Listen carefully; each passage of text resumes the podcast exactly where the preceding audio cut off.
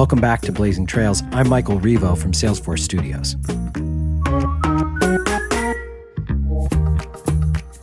And today we're kicking off our special Dreamforce 2021 coverage. This year's Dreamforce theme is Success Anywhere, Dreamforce Everywhere, which is how Dreamforce is happening this year, both in person and digitally, from September 21st to the 23rd on the newly launched Salesforce Plus. So head over to salesforce.com slash plus, that's P-L-U-S, to experience Dreamforce this year. And we're kicking things off with an important and urgent conversation about climate change with Academy Award winning actor, producer, author, and activist Jane Fonda in conversation with Douglas McCauley, professor of ocean science at UC Santa Barbara and director of the Benioff Ocean Initiative. So let's just jump right into the conversation. Here's Jane Fonda and Douglas McCauley. I am Douglas McCauley. I'm a professor of ocean science here at UC Santa Barbara, and I direct the Benioff Ocean Initiative, which is based here at UCSB. And we're an applied research center that tries to use science, sometimes technology, to create fixes for the major problems that are facing ocean health.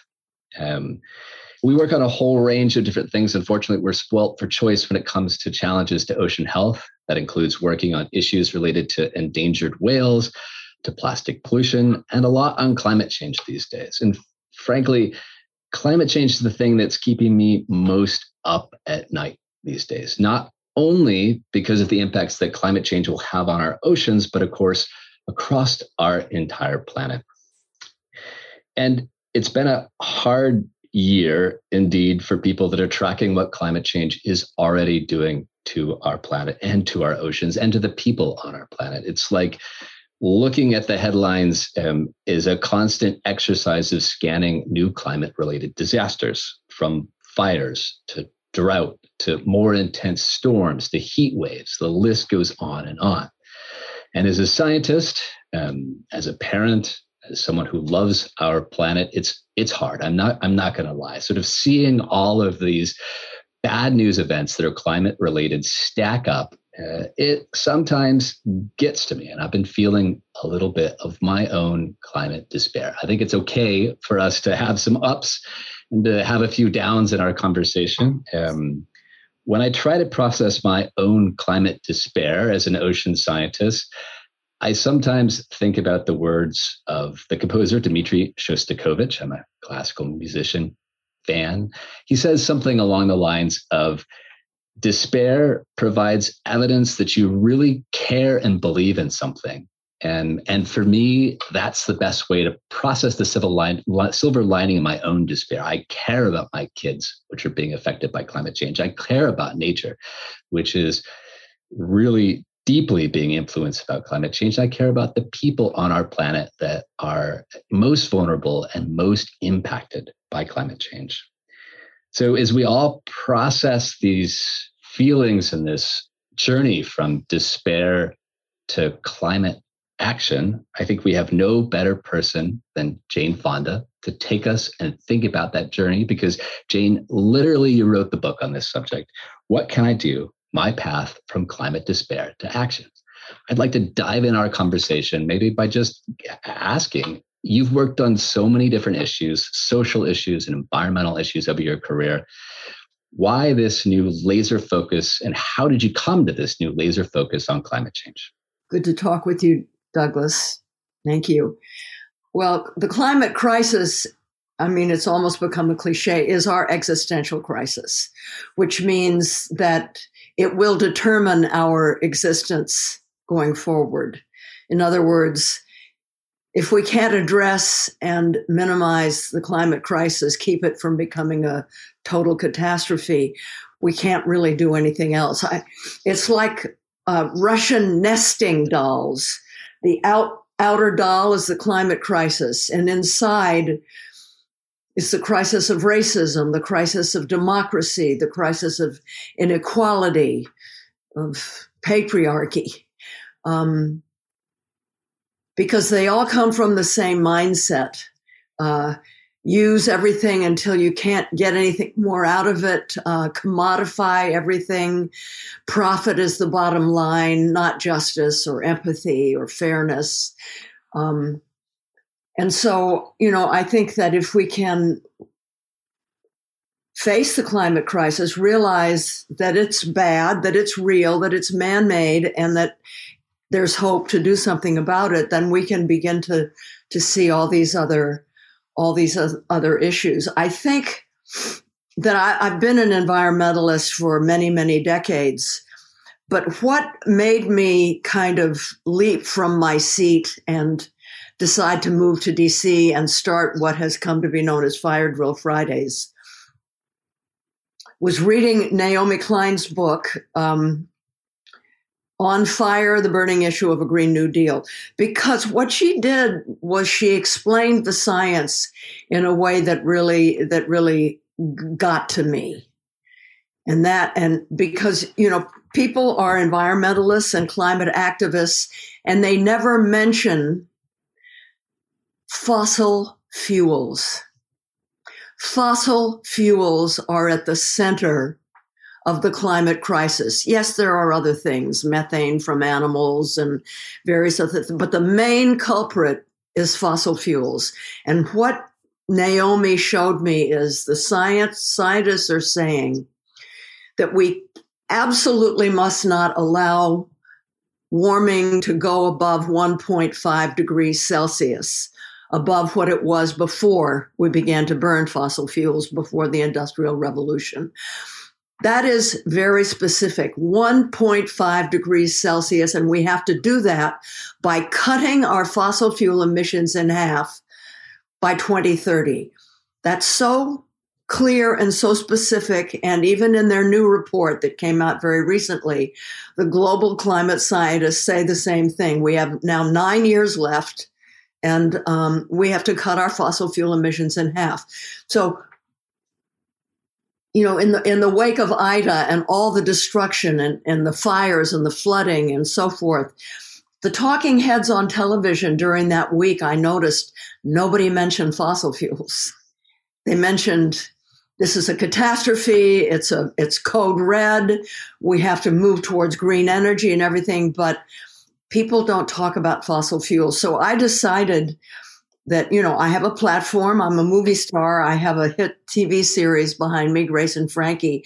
That if I went to Washington and I engaged in civil disobedience, um, that would put me in a position where I was risking getting arrested, that people would take notice. And I was right, they did. Um, you know, we've we've marched, we've petitioned. You know this, Douglas. You've done it yourself. We've written books and articles, and we've we've lobbied.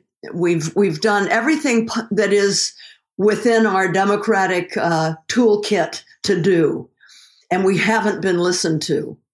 And so what remains is civil disobedience, is risking arrest. It's what throughout history has changed history, basically, whether it's the civil rights movement in the South or Gandhi or the Boston Tea Party or the, there's so many examples throughout history of people putting their themselves, their bodies on the line to call attention to uh, a wrong that they're trying to right. And um, and so that's what I did thank you for that leadership and thank you for that direction. I think it's what I really love most about Fire Drill Fridays was just that we could come together with you virtually or in person and find a way to do just what you said, try to take this urgency directly into our leaders' face and try to actually get some change done, but also educate along that journey. I love how you're guided and inspired by science. Obviously, I have a little bit of a bias there as a scientist, but I, I love that the opening um, words in your audiobook where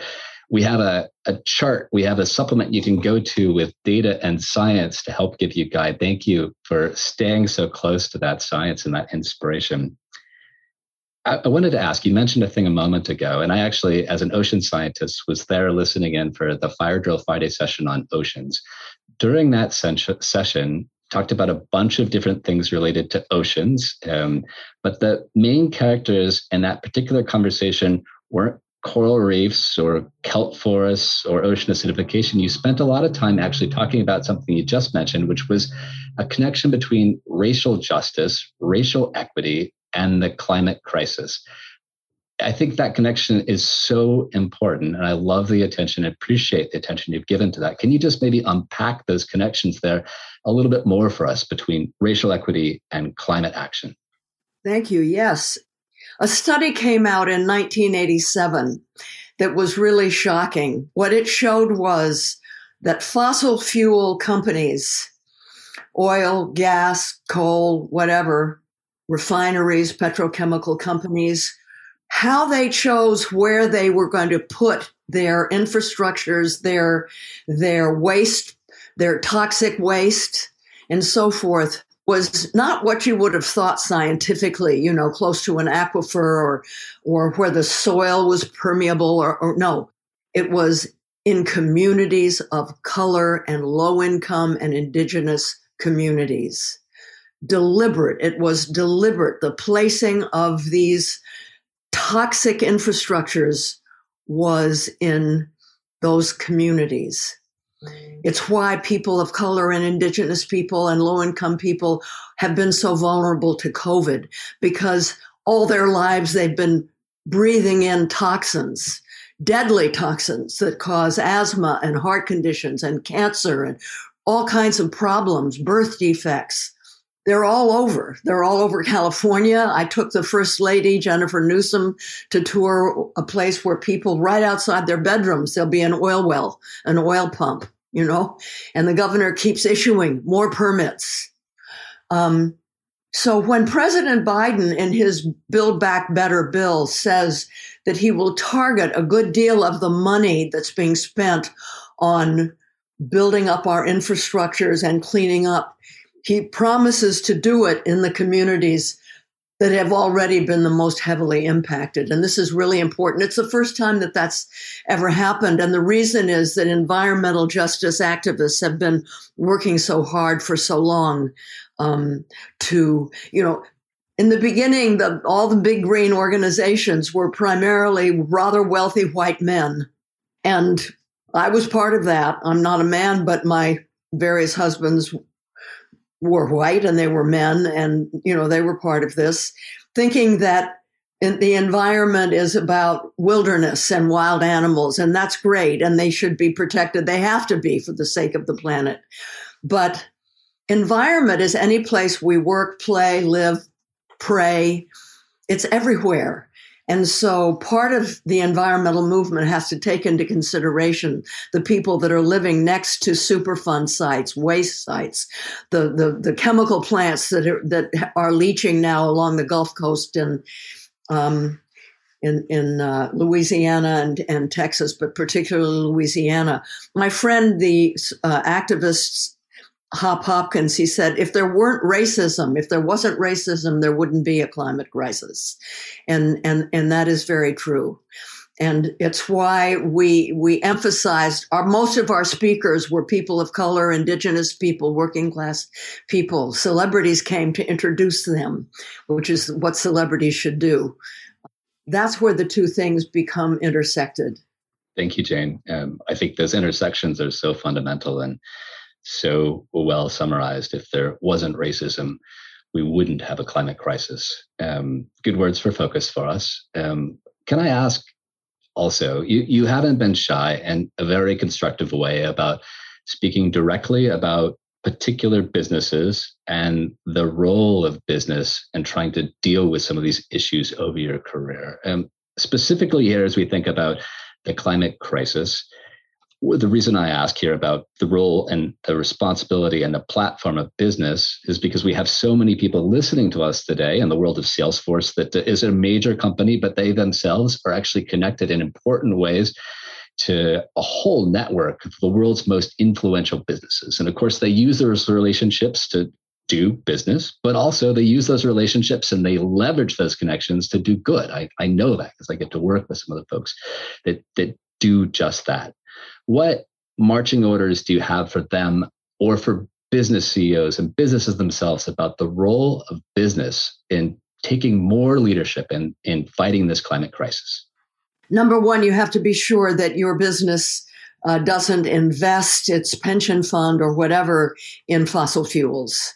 Um, in my book, I have a whole chapter on stop the money pipeline. We've got to stop the funding of uh, of the fossil fuel industry. First of all, it's a really really bad investment, and second is if we want to save the planet, we have to stop we have to stop doing this. So that's that's one thing. Another thing is depending on the business. Um, for example, I'm I'm a brand ambassador for L'Oreal, the skincare company.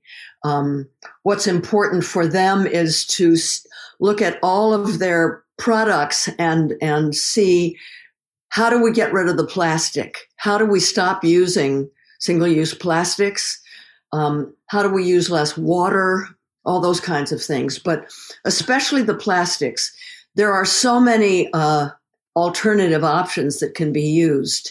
Um, don't wrap your your products in plastic. Um, f- find alternatives. That's critical because, you know, I'm old enough to I grew up when you didn't see a lot of plastic on beaches anywhere in the world. And now it is, as you know, you've seen pictures, it's just stunning. We are polluting, especially oceans, and the animals are found with hundreds of pounds, if they're whales, of plastic, even in their stomachs when they wash up dead. And sea turtles are tangled up in plastic. And we, we have to stop with the plastic. So those are, are two things. And, and the, there's more in my book, What Can I Do, that people could look at to see how their company can make a difference.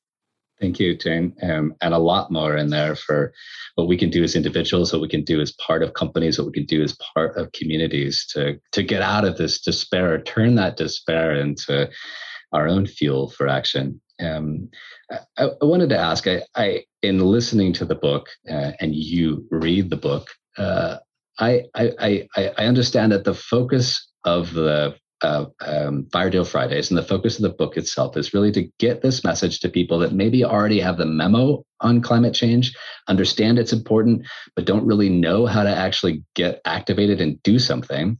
There are clear marching orders in the book for all of those folks. Um, but I wanted to ask, what about the rest of the folks out there that maybe haven't got that memo? How do we actually speak to audiences that maybe don't yet know how important this climate crisis is, or maybe they recognize, they acknowledge that climate is climate change is real, but they don't put it at the top of their list of things that we need to focus as a country, as a community. Um, we need to do something about. How do we get to the folks that aren't yet converted on this climate crisis issue? You know, Douglas, time is not our friend we are running out of time. We have nine years. And right now, the United States and most other advanced developed nations are moving in the wrong direction. We are not reducing our fossil fuel emissions. Given that, and that's important to keep in mind, we don't have a lot of time. I have to say that we don't really need to convince everyone. We don't need to. Social histories studies research of histories and social movements show that you ne- you never have a majority. You just need enough people. And um, there are 25 million americans who are alarmed. Not only do they know there's a climate crisis but they're alarmed. And they've never done anything because nobody's asked them there are 13 million people who would engage in civil disobedience, but nobody has asked them.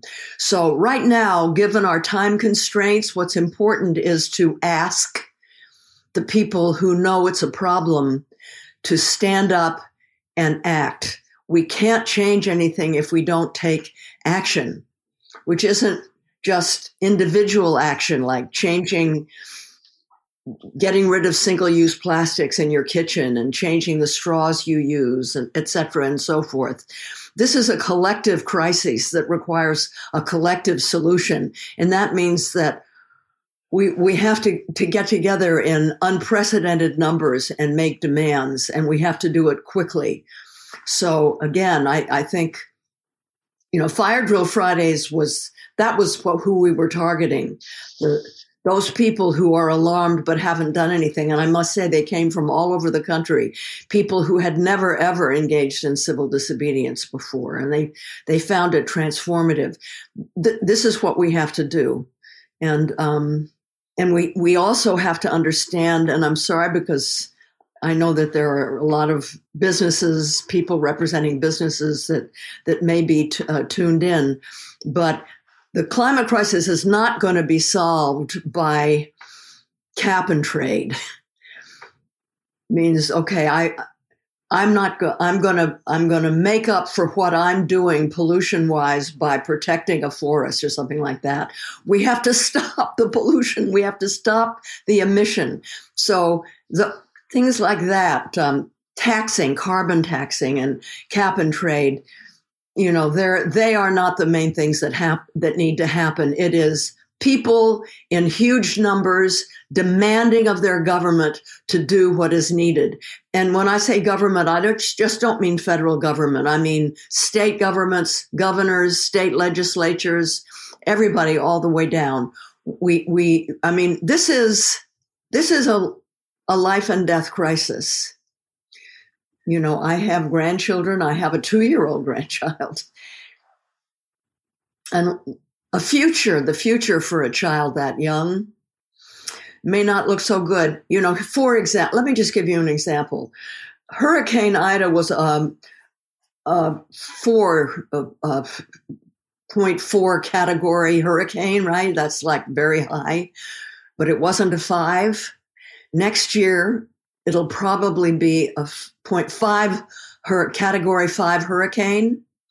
So imagine that worse than Ida, a category five, and then a week later, another category five. And then two or three weeks later, another category five. I mean, and look, the damage was not just in the South where it hit, it was all across the country, including up into upstate New York and further. And the droughts will get worse. And that means the fires. And that means farmers going broke and the food systems having to be totally rethought because we're not going to be able to eat the way we always have. And water is disappearing, water that is safe to drink, and so forth and so on. So, how do you, you know, so much money is going to go into saving people from disasters trying to make ourselves a little bit safer. That's why this Build Back Better bill, three and a half trillion, it should be 10 trillion. But anyway, it's an absolutely essential that we pass that. So one thing that we can all do is put pressure on our elected officials to pass it because if you imagine a world with category five hurricanes, one after the other after the other, plus all the other storms and droughts and floods and fires that'll happen, it's hard to have a democracy. It's hard to make gains in any area. It's a, it's a, it's a, the coral reefs will be gone. The whales will be gone. The polar bears will be gone. The fish, I mean, a billion fewer birds exist in North America that existed in 1970. I mean, there was a time last year when it was 112 outside my home, and I read that birds were falling dead out of the sky. I mean, it's here. And it means that things that allow us to live the way we do are no longer going to be there. And this is what I think about all the time. And the way I prevent despair is through activism. COVID was hard because I couldn't do it anymore, but you know, we we all have to put our shoulder to this um, to this effort and push as hard as we can and get out of our comfort zone and make sure that our children and our grandchildren and nieces and nephews will have a livable future. And we have to do it very quickly. And it's all about phasing out of fossil fuels and doing it in a way that will protect the workers, the fossil fuel workers, that they can move into jobs that pay as well as their current jobs do. We have to pay attention to them. And Douglas, because you, you know, oceans is closest to your heart. I just, and, and I love oceans too. M- most of us do. Um, ocean, the oceans are our biggest allies in combating the climate crisis. They absorb huge amount of the heat that we, um, I have it written down. 93% of the heat that we generate gets absorbed into the ocean. 40% of the carbon dioxide. Um, the oxygen that we breathe, most of it comes from the ocean, from a tiny little micro, tiny microscopic plant called plank, phytoplankton. Phytoplankton is dying because the ocean is becoming acidified because of fossil fuel. The carbon dioxide from fossil fuel burning is going into the ocean. Oceans are dying. Our friends, the oceans, that might save us because they absorb so much of our dirty work, our heat and our carbon dioxide, are dying. And uh, I'm not good with 90 per, people have eaten most of the 90% of the big fish are, have been eaten. You know, people around the world depend on fish, depend on coral reefs. They're going to be gone. So, and that's just the ocean. You could talk about forests and everything else. These things that help us survive, we are killing off. And how heartbreaking is that? You know, and, and I mean, whales, octopus, porpoises, dolphins, they feel, they have kinships, they like to play. You know, they, they, they talk to each other and they have empathy. The famous biologist E.O. Wilson at Harvard once said, God gave the granted the gift of intelligence to the wrong to the wrong species. Should have granted it to the dolphins, maybe some species that didn't have a thumb and wasn't carnivorous. These are great. Cre- octopus, if you've seen my octopus teacher, octopus, they play and they feel sad and they feel empathy and they reach out and, and we're allowing these things to, to die off and we have to stop doing that. We have to save them. Thank you for that, Jane. Um, if I could have more acclaimed actresses citing phytoplankton. And so clearly um, sharing back some of these facts of climate impacts on oceans but also ways to leverage ocean health to fight climate change it would be my dream. Thank you for Can your I say leadership. something about eating? No absolutely. You know when you go into a restaurant if you see that they serve swordfish or octopus go to the kitchen and tell the chef no swordfish is a great wild animal that is going extinct. These are the last wild animals that are still being hunted for food. They are going extinct. We have to stop eating big fish. We have to stop eating octopus. So tell the people in your restaurants when you buy food, ask how they're farmed and where they come from and so forth. We have to eat small, local, anchovies, um, sardines, things like that, and a whole lot less of them. We can survive on plant protein. We don't have to always eat fish and meat. Absolutely. Very, very well put and very important. Um, my happy thought here uh, is 25 million people that you just mentioned getting activated with these instructions to get out there to join us, join all of us, talking to representatives in the streets, talking to their chefs, buying the right things, saying the right things, um, supporting businesses in the right way. I'm, I, i am thinking about that army of new voices that are there that can really make a difference. And thank you also for underlining the gravity of this situation.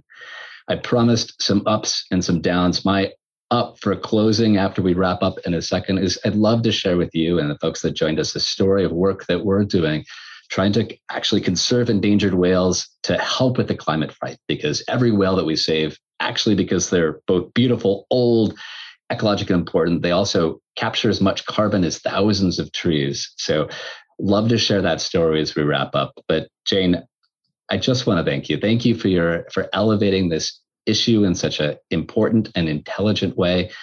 Thank you for the inspiration you're giving all of us. And, and more than the inspiration, thank you for the words you've given us here today, the words in your book that actually help us turn this inspiration into action very grateful for your leadership and thank you for everyone who's joined us today to absorb a bit of that. I, I'm leaving our conversation more optimistic that we can, with 25 million good friends, actually make a difference and fast, as you say. Thank you so much, Jane. Thank you for your work. That was Jane Fonda in conversation with Douglas McCauley, professor of ocean science at the University of California, Santa Barbara, and director of the Benioff Ocean Initiative. If you like this episode, be sure to subscribe wherever you get your podcasts And be sure to check out this year's Dreamforce on Salesforce Plus. That's salesforce.com slash P-L-U-S. Thanks for listening today. I'm Michael Revo from Salesforce Studios.